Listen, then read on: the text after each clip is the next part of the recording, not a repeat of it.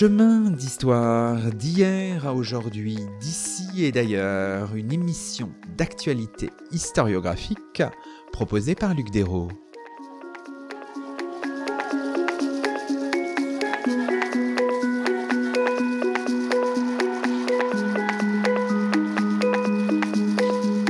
Bonjour à toutes et à tous, c'est le 134e numéro de nos chemins d'histoire, le 14e de la quatrième saison, et nous avons la joie d'accueillir à notre micro Corinne de France. Bonjour, à vous. Corinne de France, vous êtes directrice de recherche au CNRS et vous avez publié il y a quelques semaines aux éditions Gallimard dans la collection L'Arbalète un ouvrage intitulé Françoise Frenkel, Portrait d'une inconnue. Aujourd'hui, dans nos chemins, nous redécouvrons le parcours étonnant et impressionnant d'une femme née en 1889 dans une cité polonaise de l'Empire russe, au sein d'une famille juive, bourgeoise et cultivée, une femme qui poursuit ses études en Allemagne, puis à Paris avant de s'installer comme libraire à Berlin, ville qu'elle ne quitte qu'en août 1939. Juive, étrangère, Frankel survit à Nice et dans le sud-est français avant de parvenir à gagner la Suisse en juin 1943. La plupart de sa famille a disparu dans la Shoah. Françoise Frankel jette sur le papier Rien où poser sa tête, un texte paru en 1945, redécouvert en 2015, récit haletant et intense d'une écrivaine qui meurt dans une forme de solitude à Nice en 1975. Alors commençons peut-être notre émission, euh, Corinne de France, en évoquant euh, finalement votre rencontre avec cette figure, parce que Françoise Frankel, c'est euh, quelqu'un qui à un moment était connu de quelques personnes et qui a été complètement oublié. L'histoire de ce livre, c'est d'abord l'histoire de votre découverte de cette figure à l'occasion de la réédition de Rien où poser sa tête par les éditions Gallimard en 2015, un ouvrage qui avait été initialement publié à Genève en 1945, ouvrage réédité avec une préface de Patrick Modiano. Euh, racontez-nous un petit peu cette, euh, cette découverte ou cette redécouverte là, il y a quelques années seulement. Oui, alors en effet, c'est une rencontre en plusieurs temps. Alors vous avez commencé par 2015, euh, euh, printemps 2015, je reçois euh, un coup de fil de, de Gallimard, enfin ça passe par le bureau des livres de l'ambassade de France à Berlin, et il me demande si j'accepterais de lire un texte de 1945 d'une certaine Françoise Frenkel, dont je ne sais rien, qui dans le premier chapitre de cet ouvrage dit avoir tenu une librairie française à Berlin dans l'entre-deux-guerres. Or, j'ai moi-même, en 2003, travaillé sur une librairie française à Berlin qui s'appelait la Maison du Livre, le nom que Frenkel euh, dit avoir été celui de sa propre librairie à Berlin. Mais moi, dans la librairie que j'ai un petit peu observée, le couple de libraires qui en était à la tête s'appelait Monsieur et Madame Reichenstein. Donc la question se pose, est-ce qu'il aurait pu y avoir à Berlin deux librairies françaises dans l'entre-deux-guerres, qui nous paraît un petit peu difficile étant donné l'état euh, des relations euh, franco-allemandes et de l'intérêt pour la France dans ce Berlin euh, des années 30 Ou bien est-ce que Madame Reichenstein, dont on ne sait presque rien, on ne connaît même pas son prénom, pourrait éventuellement être Françoise Frankel? Voilà, c'est le point de départ. Et hum, donc je lis ce, texte que Gallimard me, me confie, l'édition chez G. Hébert, Genève, 1945. Donc je, je, découvre ce témoignage et cette femme, Françoise Frankel, arrête son récit au moment où elle arrive à passer en Suisse euh, en juin 1943. Donc j'ai euh, l'idée de rechercher euh, sur Internet des renseignements sur les réfugiés arrivés à Genève depuis la France en 1943 et les archives de Genève sont merveilleusement faites. Je trouve en ligne une liste euh, des réfugiés venus de France avec cette mention Françoise Frenkel, Frenkel-Reichenstein, juin 1943. Donc voilà, j'ai la certitude à ce moment-là que Françoise Frenkel et Madame Reichenstein sont une seule et même personne et qu'il s'agit bien de la même librairie. Progressivement, vous allez nous expliquer comment naît ce, ce projet de reconstituer l'ensemble de l'itinéraire de Françoise Frenkel. Ça se fait assez vite? Naturellement ou est-ce que voilà, ça a mis du temps à maturer tout ça? Alors ça a mis du temps. C'est la deuxième euh, option que vous évoquez. Ça a mis du temps à maturer parce que dans un premier temps, moi je suis fascinée par ce premier chapitre de Rien nous poser sa tête où elle parle de la librairie française qu'elle a tenue à Berlin. On peut dire vraiment que je suis rentrée dans la vie de Françoise Frenkel en mettant le pied dans le dans la porte de la librairie. Je pense encore m'en tenir là parce que c'est vrai, je travaille sur les relations culturelles franco-allemandes, euh, l'histoire euh, polonaise, euh, l'histoire juive ne sont pas mon cœur de, domaine de spécialité. J'ai écrit ce, cet autre article qui est publié en 2017, mais quand même, en ayant lu ce témoignage, je suis curieuse, je trouve son dossier de naturalisation aux archives nationales, j'ai l'occasion d'aller à Nice et je vais fureter aux archives départementales où je trouve déjà de premières choses. Et au fur et à mesure, j'en parle à Thomas Simonet, qui est le directeur de la collection L'Arbalète chez Gallimard. Et euh, c'est lui qui, une première fois, me parle d'écrire une biographie et je lui dis que euh, j'hésite parce que j'ai d'autres projets sur le franco-allemand, que je ne me sens pas toutes les compétences pour travailler là-dessus. Puis il m'en reparle et puis euh, je suis quand même fascinée par cette femme. Je me rends compte que j'en ai très très envie. Et euh, début 2018, je me lance dans l'aventure quand un de mes collègue et ami, me donne un très bref compte-rendu de Rien nous poser sa tête, qui est paru dans une euh, revue consistoriale juive à Paris en 47, où il est dit en substance que euh, Françoise Frankel n'est pas tout à fait une inconnue euh, du lectorat, qu'elle a publié dans l'entre-deux-guerres des nouvelles dans la revue Foi et Réveil. Et alors je me mets en quête de cette revue et je trouve euh, quelques contes juifs et polonais édités sous le nom de Fanny Frankel entre 1918 et 1924 textes à forte connotation autobiographique qui de fil en aiguille vont m'amener à découvrir encore un autre texte de Frankel en 1921 et là j'obtiens on va dire du matériel extrêmement important qui me permet d'aborder Frankel jeune par les témoignages autobiographiques, ses années d'enfance et de jeunesse à Piotrków Tribunalski, donc cette petite ville de Pologne où elle est née, et aussi sa relation au judaïsme dans, dans ses années de jeunesse. Oui, c'est ça, parce qu'il y a tout un chemin euh, d'archives, de documents imprimés. C'est une quête euh, dans l'ensemble de, de l'Europe finalement. Hein. Vous avez été à la fois dans des dépôts d'archives départementales françaises, mais aussi dans l'ensemble de l'Europe. Dites-nous un peu dressez-nous peut-être un panorama de toutes les, archives dans lesquelles vous avez puisé Corinne de France. J'ai commencé ma quête euh, on va dire à l'époque, en 2003, euh, à la fois en France, dans les archives euh, des services culturels du ministère des Affaires étrangères. C'est là que j'avais trouvé euh, des demandes de subventions faites par ce couple Reichenstein qui connaissait des difficultés en 1932-33. Donc là, j'ai quelques documents concernant la librairie. Je n'avais à l'époque rien trouvé en Allemagne. J'ai continué ma quête après, donc en, en 2016-2017, ici aux Archives nationales donc le dossier de naturalisation, aux archives départementales, donc à Nice bien sûr, mais aussi à Annecy, aux archives de, Haute-Savoie. Là, on trouve, elle a donc euh, tenté une première fois à Noël 1942 de passer en Suisse. Elle a été arrêtée. Qui dit arrestation dit procès verbal d'arrestation, dossier dans la police, mais aussi euh, procès. Donc euh, dans les, archives de la justice, un dossier Frankel aussi. Donc pour l'historien, beaucoup de matériel.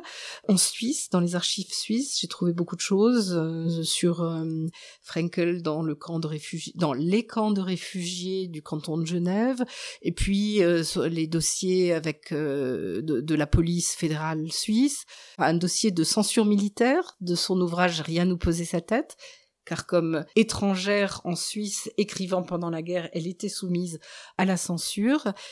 Et puis, de fil en aiguille, euh, j'ai trouvé euh, donc des documents euh, à la bibliothèque de l'Alliance israélite universelle ici à Paris, notamment ce qui aurait dû être son manuscrit de thèse, un tapuscrit qui s'appelle Le Juif dans la société polonaise et qui est daté de 1921. Ultérieurement, j'ai encore euh, trouvé bah, le dossier d'indemnisation qu'elle dépose auprès de la République fédérale d'Allemagne et qui est aujourd'hui dans une administration allemande à Berlin. Un dossier fondamental de 400 pages. Et puis, euh, autre source absolument considérable, euh, à l'été 19, 2020, pardon, je prends contact avec le petit cousin de Frankel, Peter Wexler, qui vit aujourd'hui à Vienne, qui est artiste à Vienne, et qui, chez lui, dispose d'un carton, d'un carton Françoise Frankel avec les affaires que son père a pu ramasser dans l'appartement de Françoise Frankel à sa mort à Nice en 19 1975. Et dans ce carton, on a trouvé les inédits que Gallimard euh, vient de rééditer sous le nom de Zone de la douleur.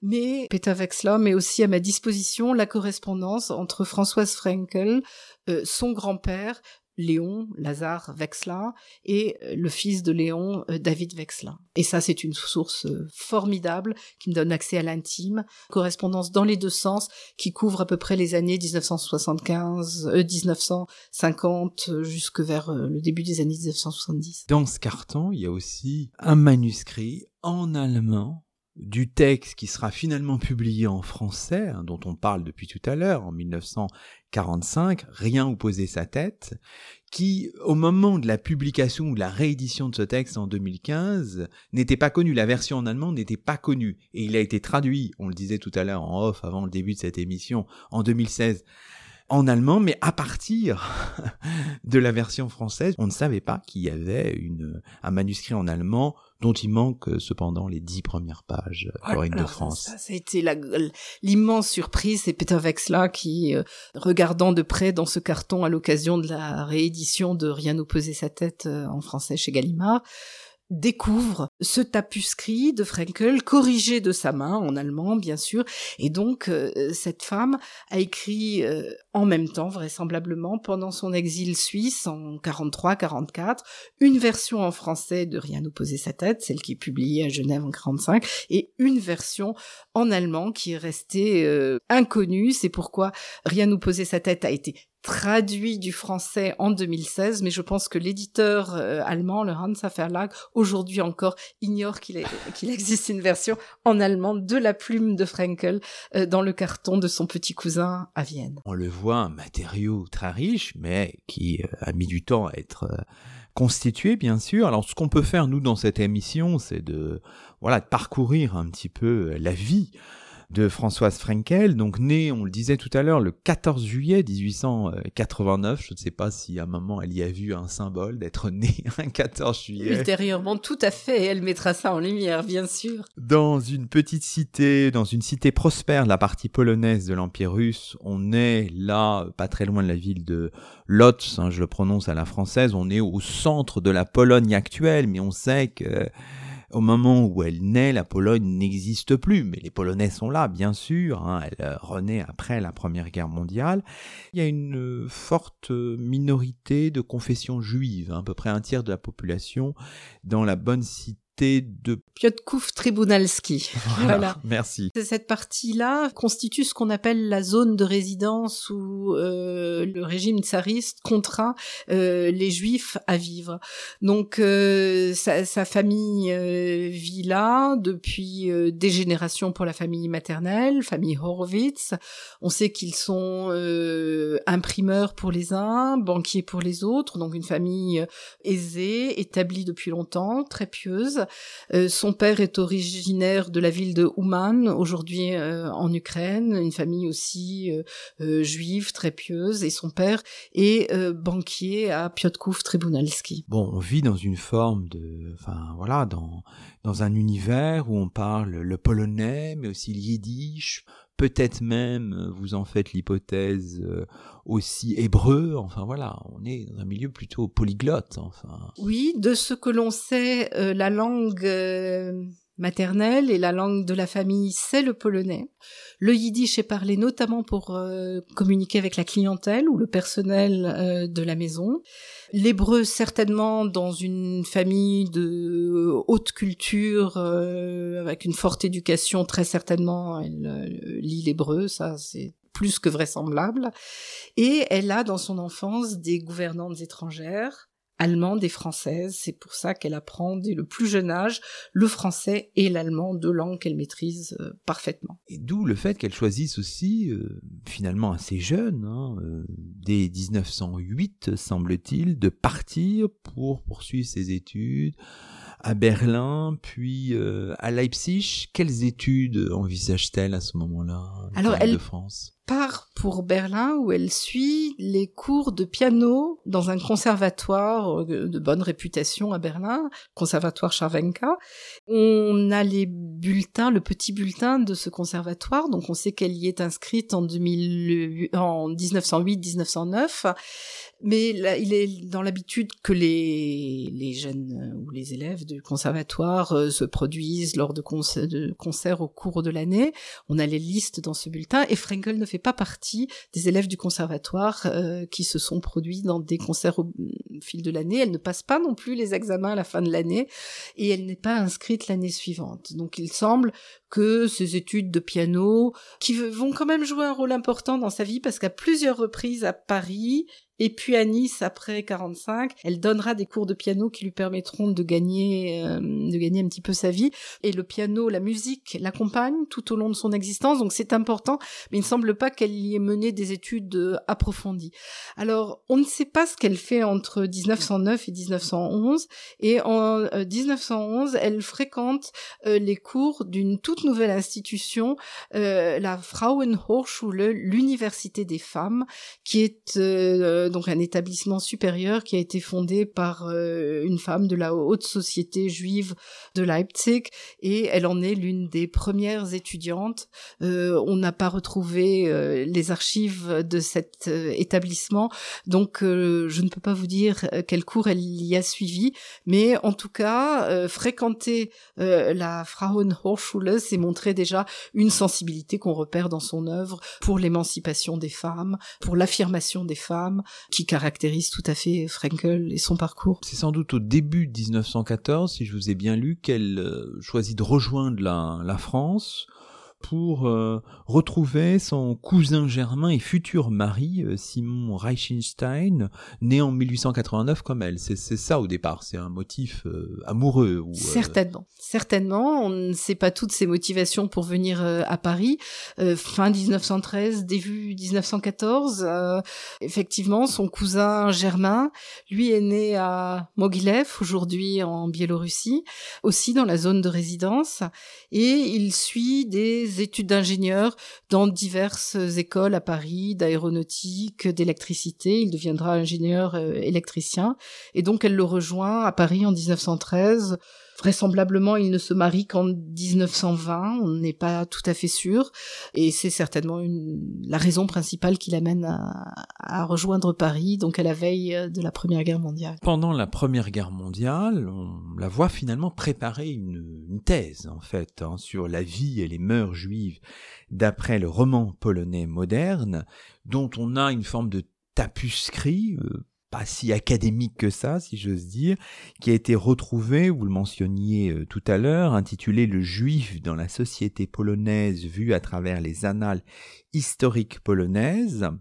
Alors, ce qui est frappant euh, à vous lire, euh, Corinne de France, c'est qu'on voit que l'objet de la thèse, c'est un peu mettre en avant, dites-vous, la solidarité polono-juive pour l'affranchissement commun, et on est frappé par le fait que dans son analyse, elle sous-estime euh, l'antisémitisme, a des mots assez durs même sur la condition juive, cherche à défendre finalement une forme d'assimilation euh, euh, des juifs dans la société polonaise avec tout un ensemble d'idéaux correspondant peut-être à l'universalisme des Lumières, enfin, elle est bercée par ça, enfin voilà, il y a un plaidoyer, dites-vous, assimilationniste qui a pourtant euh, de, de, sérieuses limites, mais elle est un petit peu aveugle à un certain nombre de choses. Euh, oui, c'est très étrange, et c'est encore plus étrange qu'elle nomme ce manuscrit le juif dans la société polonaise, puisqu'elle montre, euh, elle sait très bien la diversité des courants du judaïsme, donc il y a des juifs et des courants du judaïsme en Europe centre-orientale et elle-même appartient à un courant qui est devenu minoritaire. La position qu'elle défend, donc cette forme d'assimilationnisme, on la retrouve aussi dans ses contes juifs et polonais où elle décrit avec des mots très durs la misère du shtetl qu'elle connaît, qui est à sa porte, à quelques à 200 mètres de chez elle, à Piotrków Tribunalski. Donc elle a des, des, des tableaux euh, pris sur le vif, littérairement très beaux, mais enfin une position très dure euh, à l'égard du, du, hassidisme, qui est quand même un mouvement euh, de l'orthodoxie juive très fort dans, dans, ces terres polonaises.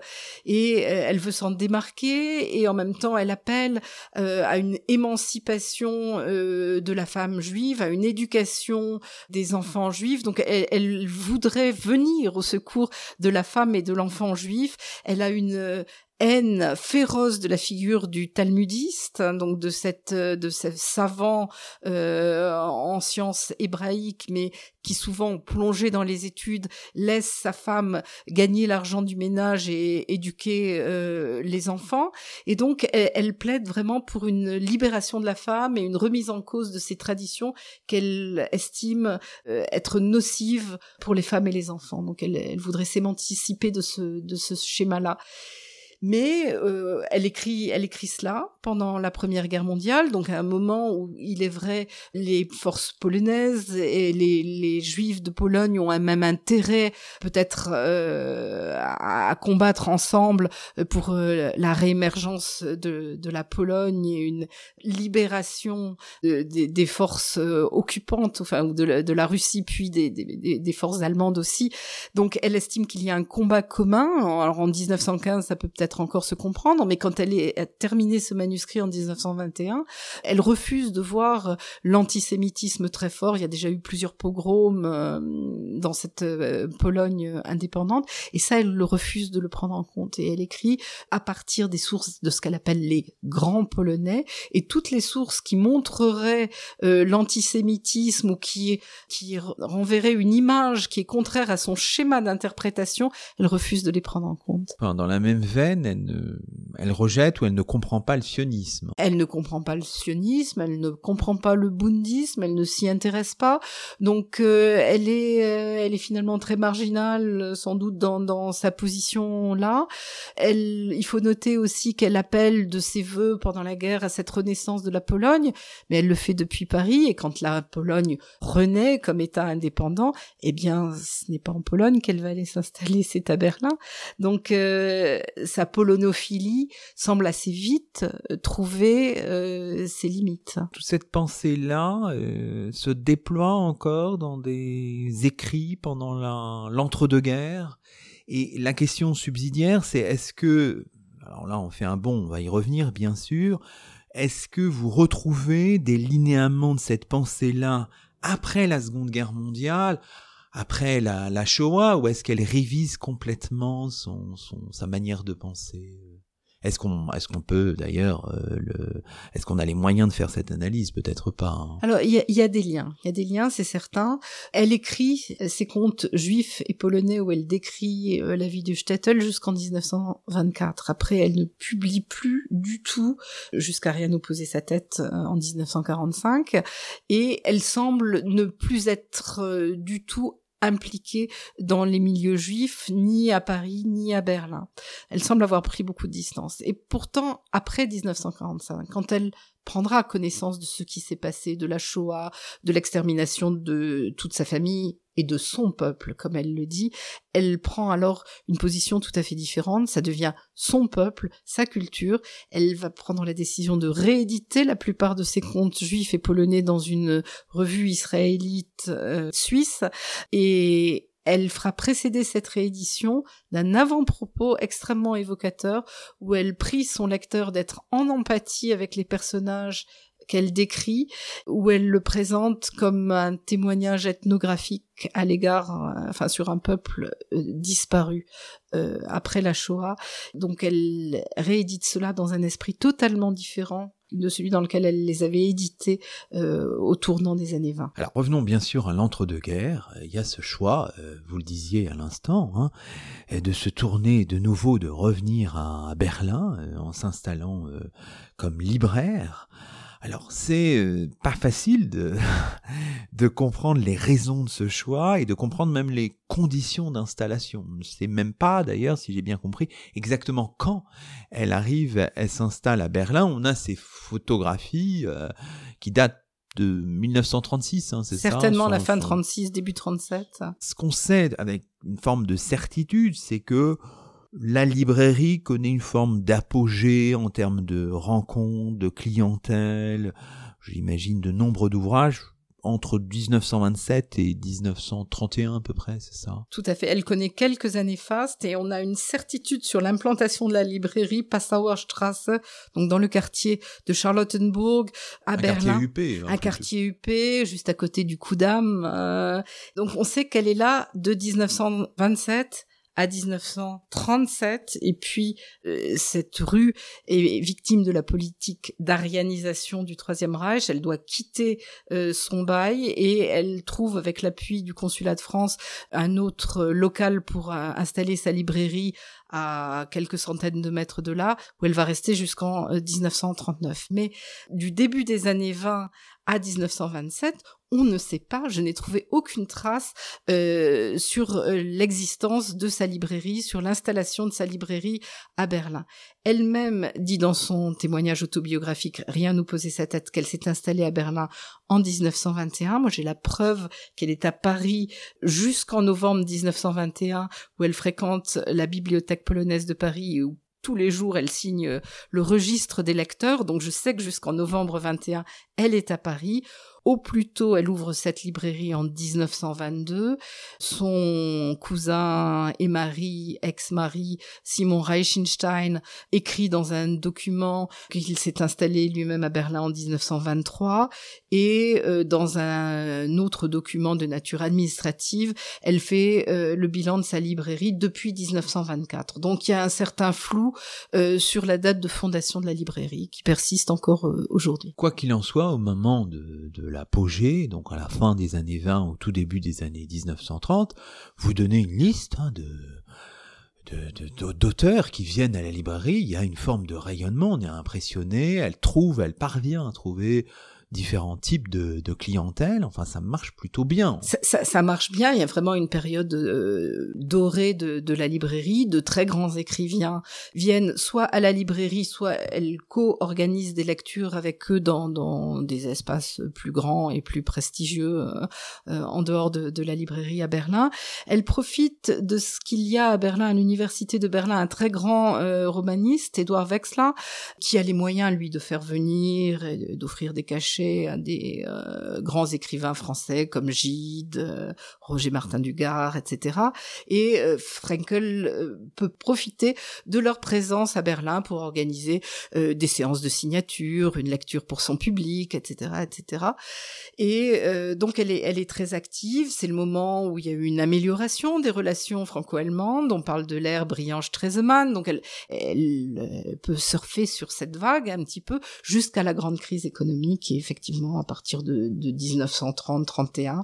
Là, elle est touchée de plein fouet, d'abord euh, par cette crise économique, et puis il y aura la crise politique évidemment avec l'arrivée des nazis au pouvoir à partir de 1933 qui vont lui rendre la vie extrêmement difficile à Berlin. Bon, il y a aussi des éléments qui sont intéressants de nature plus privée, c'est-à-dire que on a parlé euh, du mari, hein, Simon euh, Reichenstein, mais qui s'en va, lui, qui quitte l'Allemagne en 1900, fin 1933, c'est ça, et qui, qui est complètement effacé de son, de son livre euh, paru euh, à Genève en 1945, reparu en 2015 chez Gallimard, Rien opposé sa tête. Euh, on comprend par d'autres documents c'est ce qu'elle dit en tout cas, qu'il était euh, un peu neurasthénique, tout ça, que c'était difficile pour elle, etc. C'est très complexe et on a des sources évidemment lacunaires. Euh, dès qu'on touche à l'intime, évidemment, euh, on a en général peu de matériel. Euh, on sait qu'il se sépare et vraisemblablement euh, divorce en fin 1933-1934 et fin 33, Simon Reichenstein rentre à Paris. Qu'il mène une existence extrêmement difficile à Paris, lui aussi, euh, il n'est plus très jeune, il est touché par la crise économique, euh, donc on le voit demander euh, des subsides et de l'aide ici et là, on sait qu'il euh, connaît un destin tragique. Euh, il est arrêté euh, lors de la rafle du Veldiv, près de Montparnasse, rue de Lambre, où il vit. Il est ensuite déporté vers Auschwitz. Par les registres du camp, on sait qu'il rentre dans le camp et qu'il décède à Auschwitz le 19 août 1942. Ce que Frankel vraisemblablement n'aura jamais su exactement de son vivant. Alors, euh, c'est par la correspondance familiale qu'on en sait un petit peu plus. Frankel correspond beaucoup avec l'épouse de, de Léon Lazare Vexlin qu'on a déjà mentionné, qui s'appelle Amalie, Wexler, qui est suisse, dite Lee, euh, donc la cousine Lee, et Frankel s'écrivent énormément, c'est sa meilleure amie, peut-on dire, et dans une lettre de 62, euh, Frankel se confie, revient sur sa longue euh, liaison avec euh, avec Simon Reichenstein, son cousin germain, son mari, de, de, de cet amour euh, qu'elle a éprouvé pour lui, qu'il a fait venir à Paris, mais Simon aurait toujours été très déprimé, elle dit qu'il est neurasthénique, c'est bien le langage de, de l'époque, et que cette grave dépression euh, l'aurait considérablement euh, gêné dans ses études, puis dans ses avis professionnels, que l'idée de partir à Berlin euh, correspondrait à la volonté de tenter un nouveau départ. Donc Simon abandonne sa profession d'ingénieur en France et dans la librairie devient celui qui s'occupe de la comptabilité, de la partie administrative, tandis qu'elle fait le choix des ouvrages, s'occupe de, des, lecteurs, de la clientèle. Et euh, elle dira dans cette lettre à Lee que le voyage à Berlin n'a pas changé la, situation, que ce nouveau départ n'a pas eu lieu. Elle laisse penser qu'il s'agirait d'une sorte de, maladie héréditaire. Elle évoque un frère euh, de Simon qui aurait été interné à l'hôpital euh, psychiatrique de Lodz à la demande de, sa famille. Elle explique à Lee finalement que euh, elle a pris la décision de se séparer de Simon qui euh, lui rendait la vie absolument euh, intenable. Elle dit aussi qu'elle a revu Simon à plusieurs reprises quand elle revenait à Paris jusqu'à la guerre et qu'à chaque fois c'était extrêmement difficile, douloureux. Et puis après 45, euh, évidemment, elle recherche euh, ou elle cherche à savoir ce qu'est devenu euh, Simon. Elle espère d'abord qu'il a pu survivre à la guerre. Elle apprend des nouvelles extrêmement inquiétantes. on lui dit qu'il serait mort à Drancy. À l'époque, on prenait souvent pour les disparus, ceux qui ne sont pas revenus, on disait souvent qu'ils étaient morts au dernier lieu de résidence, donc Drancy. Elle n'a jamais eu la certitude qu'il est mort à Auschwitz. Voilà. Et c'est toute son angoisse et son remords à l'égard de, de, Simon. Elle écrit à Lee euh, après la guerre si j'en avais eu la force, je l'aurais emmené avec moi euh, à Nice et je suis sûre que j'aurais eu, euh, je serais parvenue à lui faire passer la frontière en Suisse avec moi et qu'il serait encore vivant aujourd'hui. Donc elle se reproche amèrement de ne pas avoir sauvé Simon.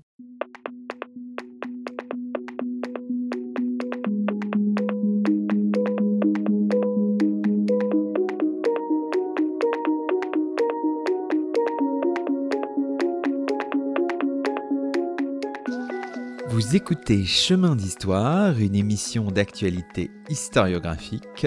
Aujourd'hui, Luc Desros s'entretient avec Corinne de France, directrice de recherche au CNRS.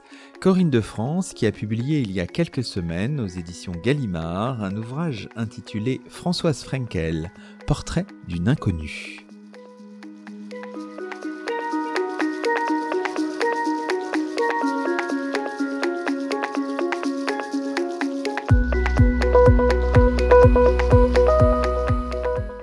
La deuxième partie de cette émission, on peut poursuivre notre, euh, notre itinéraire, notre parcours dans la vie euh, et l'œuvre de Françoise Frenkel.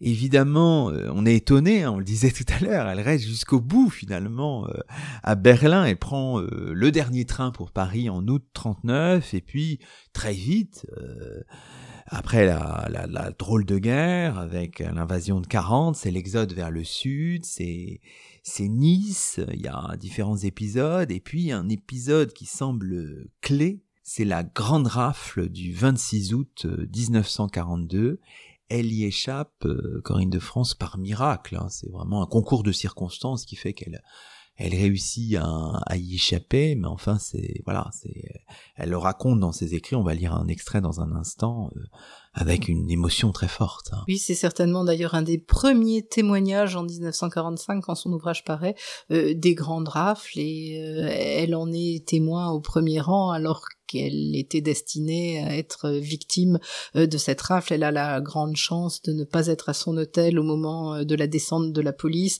et son voisin de chambre lui fait des signes et elle revient du marché et donc elle se retrouve devant l'hôtel et voit embarquer une partie de ses compagnons qui partageait son, destin dans cet hôtel. On peut lire un extrait dont vous dites, hein, aux pages 86-87, qui vous a particulièrement frappé, c'est peut-être un moment fort de rien où poser sa tête.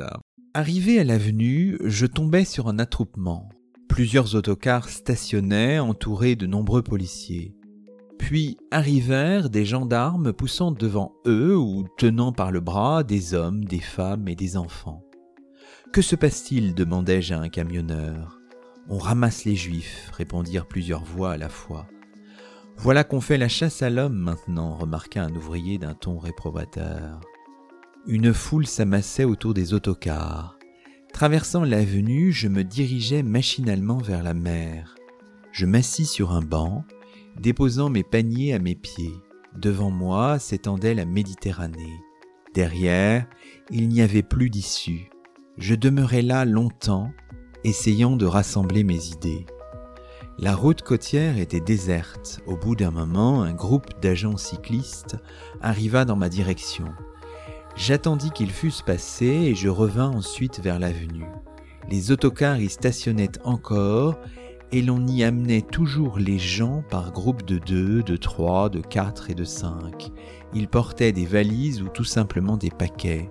Les gendarmes les poussaient dans les voitures, deux autocars bondés démarrèrent, deux autres, vides, les remplacèrent aussitôt.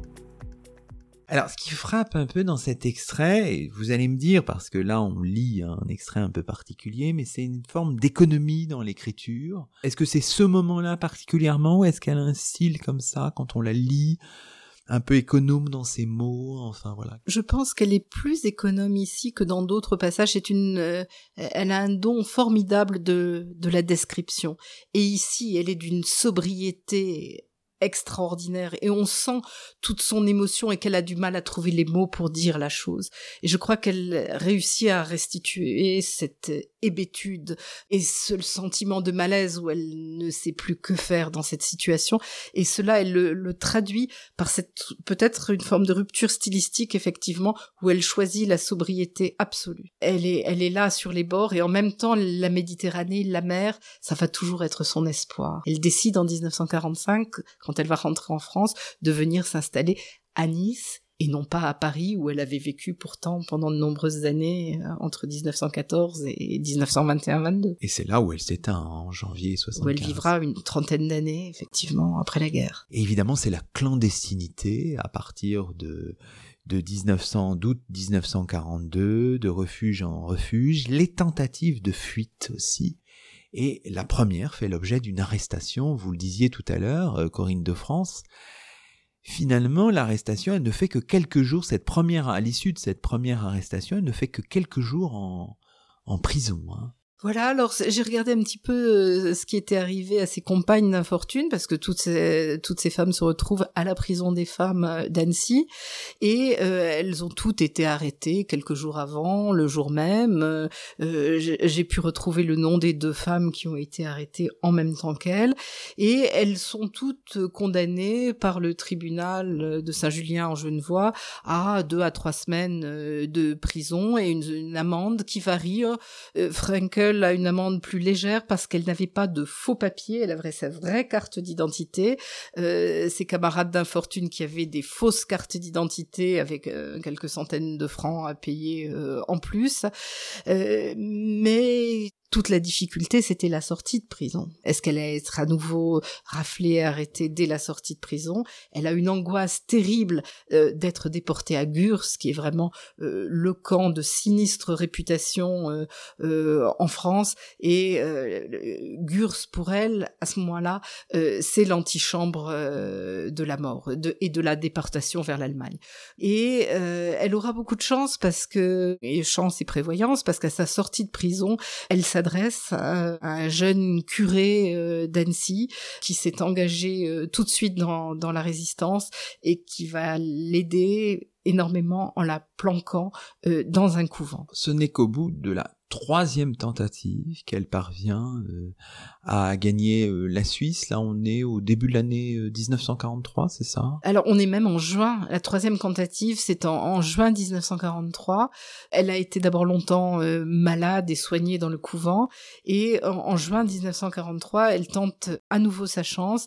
Elle va arriver à passer par-dessus les barbelés. C'est une frontière extrêmement surveillée. Des hauts barbelés ont été élevés parce que c'est le chemin de la plaine au pied euh, du mont Salève, donc avec euh, immédiatement de, l'autre côté de la frontière euh, le canton de, de Genève.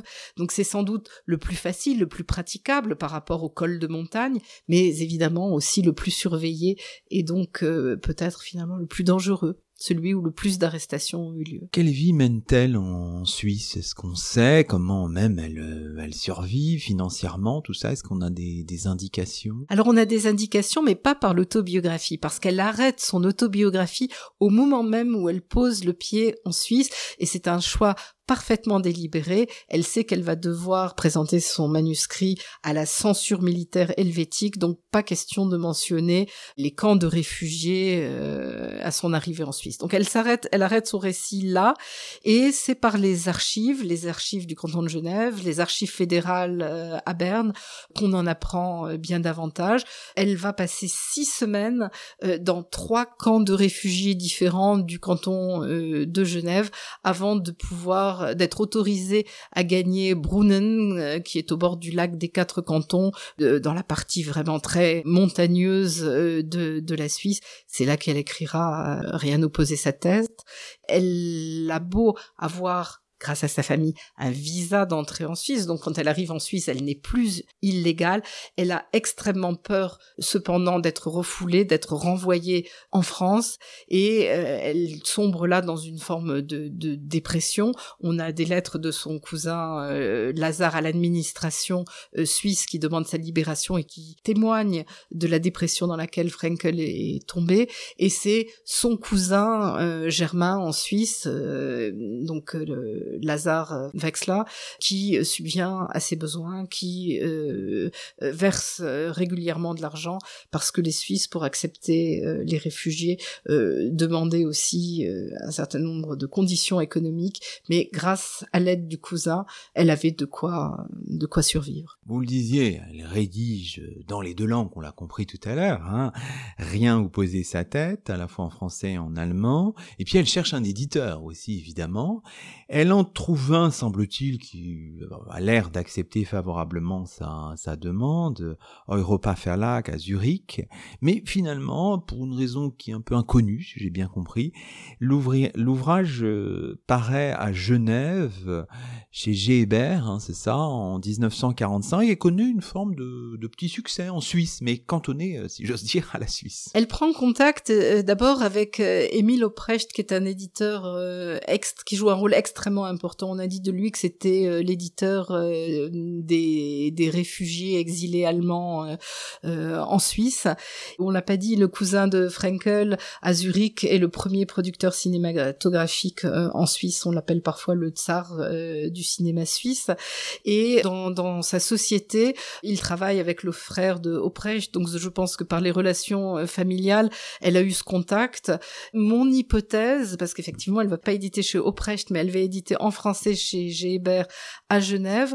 Peut-être a-t-il eu connaissance des deux versions, mais comme elle raconte sa vie à Paris et puis surtout euh, sa survie et sa persécution sous la France de Vichy et que ce qu'elle met en cause dans cet ouvrage, ce sont surtout euh, finalement euh, les responsables du régime de Vichy plus que les Allemands.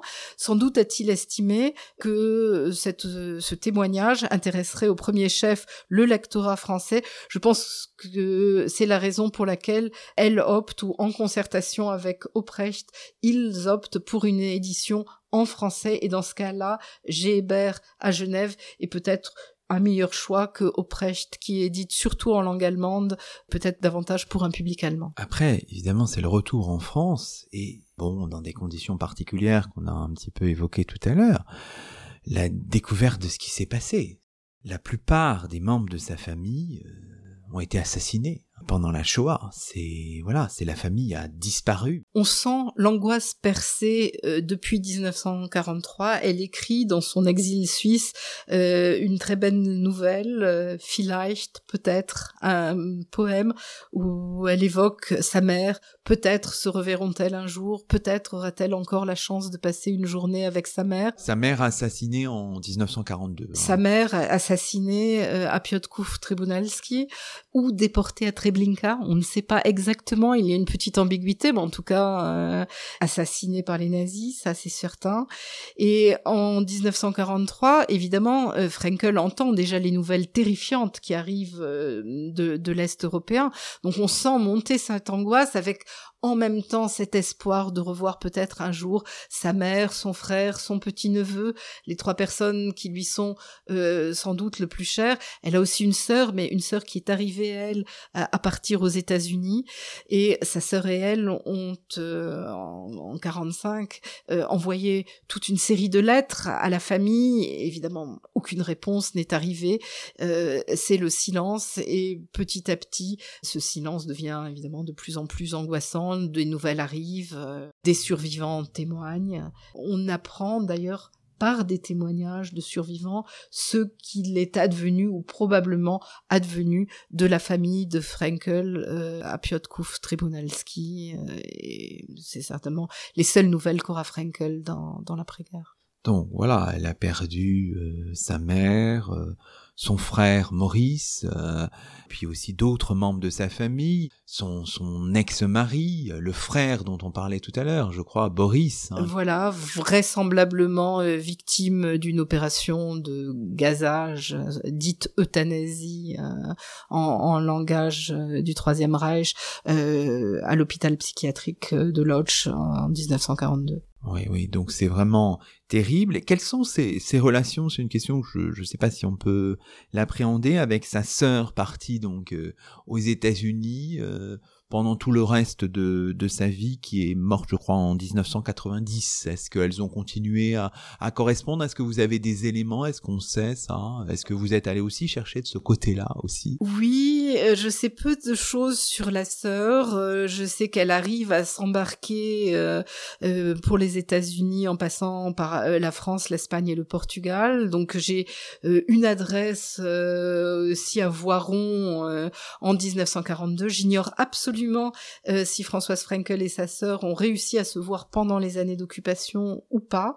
Euh, en tout cas, elles euh, correspondent quand elle arrive en, quand elle arrive en Suisse en 43.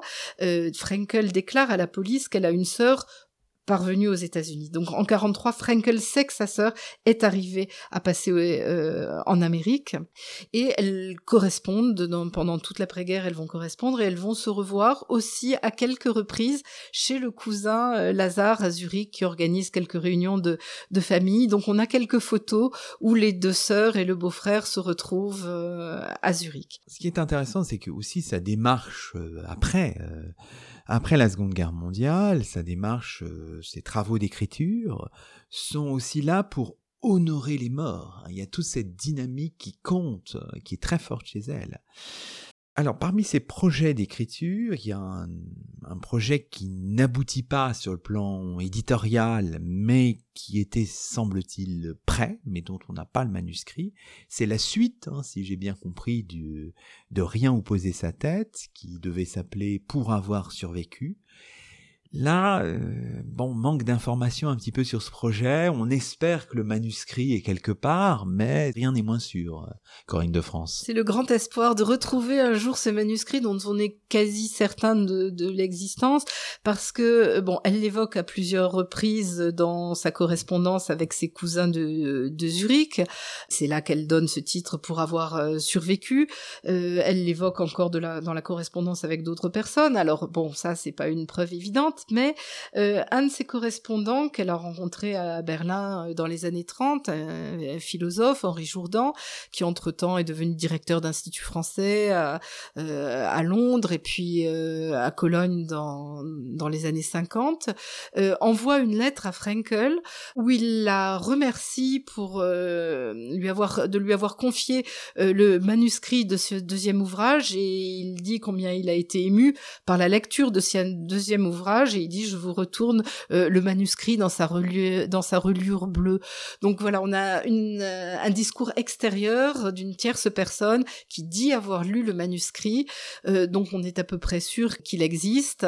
et d'après ce que ce qu'en dit Frankel elle-même, ce que dit Henri Jourdan et même Roger Martin Dugard, c'est un manuscrit qui traite de la période d'après, c'est-à-dire de son exil en Suisse jusqu'à son retour à Nice en 1945 et certainement des premières années à Nice euh, dans l'après-guerre. Elle a tenté euh, de négocier avec les éditeurs en 1955-56 euh, pour euh, le faire paraître. Discussions qui n'ont pas abouti parce que certainement la société française avait envie de tourner la page, s'était éloignée, n'avait plus envie de lire ce genre de témoignages sur la guerre. En tout cas, c'est ce que son éditeur, dont elle ne donne malheureusement pas le nom, euh, c'est ce que son éditeur lui a dit. Elle le confie à Lee dans une très longue lettre et ça la déprime. je pense même que c'est une des raisons supplémentaire après la perte de sa famille pour plonger dans une euh, grave dépression dont elle ne sortira jamais après la guerre. Euh, c'était son grand projet, l'écriture de ce livre, et ça n'a pas abouti à une, publication. Alors, dans les travaux d'écriture qu'on a, dans les correspondances qu'on a de Françoise Frenkel de cette partie-là, post-1945, on voit s'exprimer une, une forme d'intransigeance un petit peu aussi, une soif de justice. Et ça, c'est frappant aussi, notamment à l'occasion, euh, comment dirais-je, de l'apparition d'une tribune de Paul euh, Lévy qui défendait un petit peu Céline, enfin qui essayait de, de dire qu'on pouvait pardonner l'écrivain Céline elle lui répond et lui est sensible, Paul Lévy, qui dirige, je crois, un hebdomadaire qui s'appelle Aux écoutes, hein, c'est ça.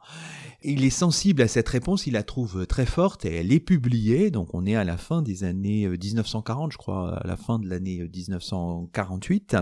Et alors, vous publiez l'intégralité de cette, euh, cette réponse ou de cette euh, tribune elle-même de Françoise Frenkel. Je peux en lire un extrait parce qu'il est saisissant. Et on voit là la soif de justice, l'intransigeance euh, frankelienne, je ne sais pas comment dire, là, qui s'exprime dans ce, dans ce texte. Reniez Céline. Souvenez-vous, souvenez-vous. Les morts ne doivent pas être oubliés. Ils ne peuvent pas être oubliés, ce serait les massacrer une deuxième fois.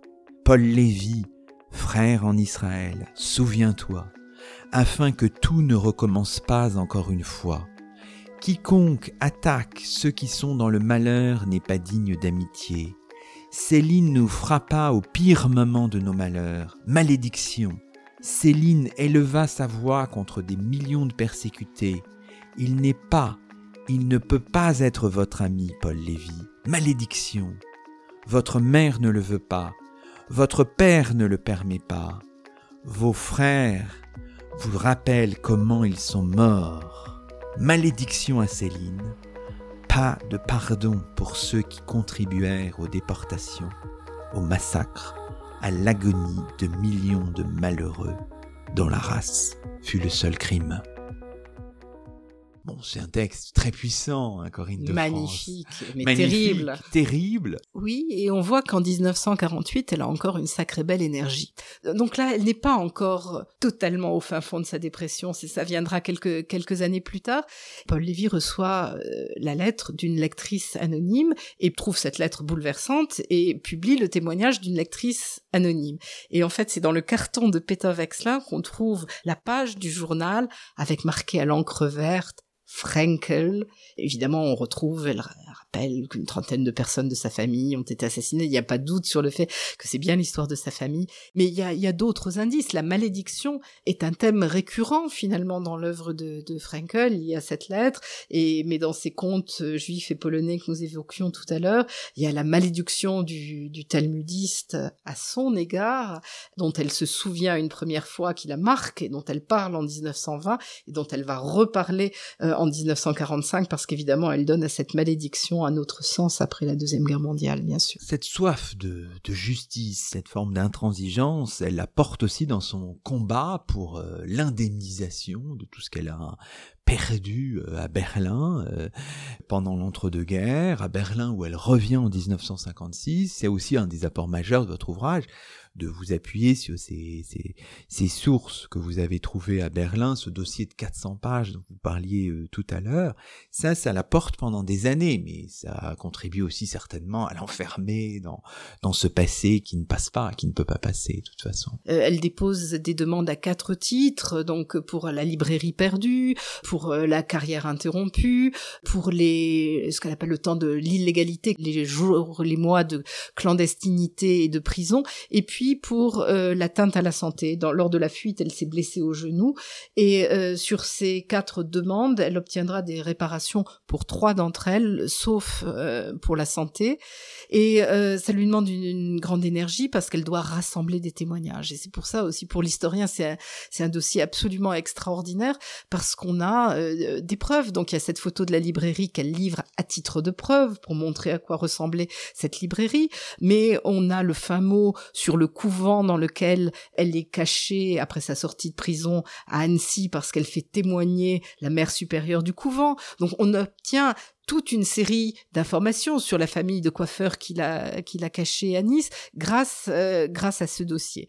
Effectivement, elle est dans cette euh, philosophie de pardon, obtenir des réparations qui sont des justes réparations, qui, qui est ce à quoi elle a droit, qui est son dû, et elle dit je, je veux obtenir le maximum et en même temps je ne veux pas vivre de l'argent des assassins. Et elle demande à son cousin Lazare si elle peut faire une sorte d'entente avec lui pour qu'il continue à lui verser une pension parce qu'elle accepte l'argent de son cousin, mais elle ne veut pas vivre de l'argent des meurtriers, et elle lui dit je mettrai cet argent de côté, il sera pour toi et pour euh, tes héritiers, mais moi je ne veux, je veux obtenir le maximum, mais je ne veux pas avoir à vivre de cet argent. Et en même temps, c'est une relation très ambiguë euh, à l'Allemagne. Elle va retourner à trois reprises euh, en Allemagne, je crois en 1956, 58, 59, pour ces hum, dossiers euh, et cette procédure longue et pénible d'indemnisation. Et le fils de Lazare, David Wexler, avec qui elle a eu aussi une longue correspondance, lui écrit en disant ah je vois que tu as repris le ou que vous, je crois qu'il vous voyez, je crois que vous avez repris le goût de Berlin.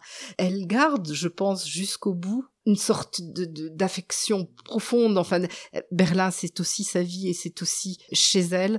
Il y a, il y a donc euh, ce temps du retour, du retour à Berlin. Malgré tout, évidemment, une fin de vie euh, un peu euh, hantée par ce passé. Enfin, vous le dites très bien.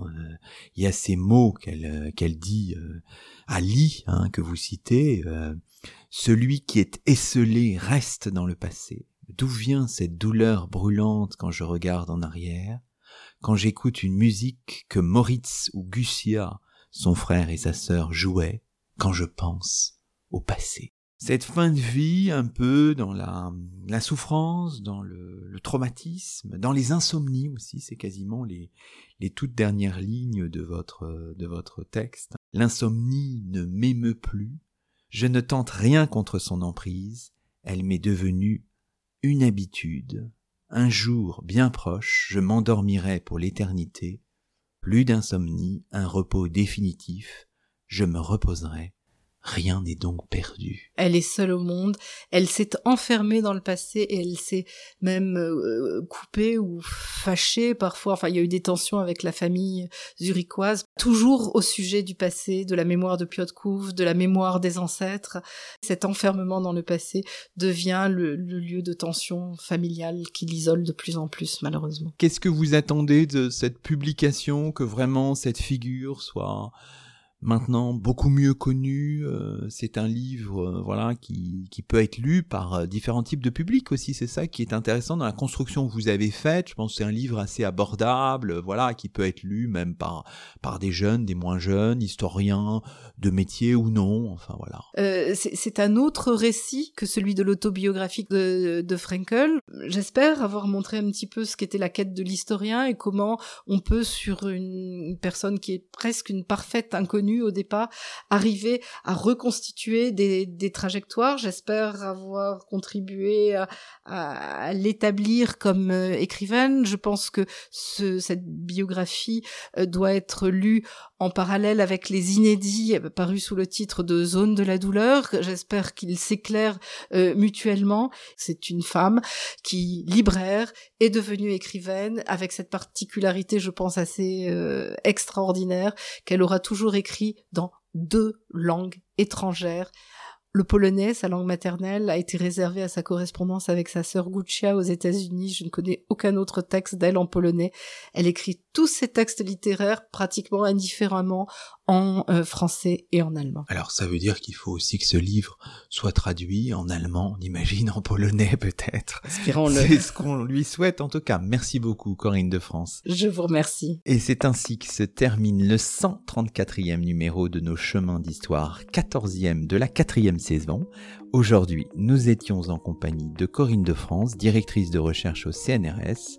Corinne de France qui a publié il y a quelques semaines nos éditions Gallimard dans la collection L'Arbalète, un ouvrage passionnant, vous l'aurez compris, un livre intitulé Françoise Frenkel, Portrait d'une inconnue. Toutes nos émissions sont disponibles sur la plateforme SoundCloud et sur le site chemindhistoire.fr avec un S à chemin. À très vite pour un nouveau rendez-vous radiophonique. Que la force historienne soit avec vous.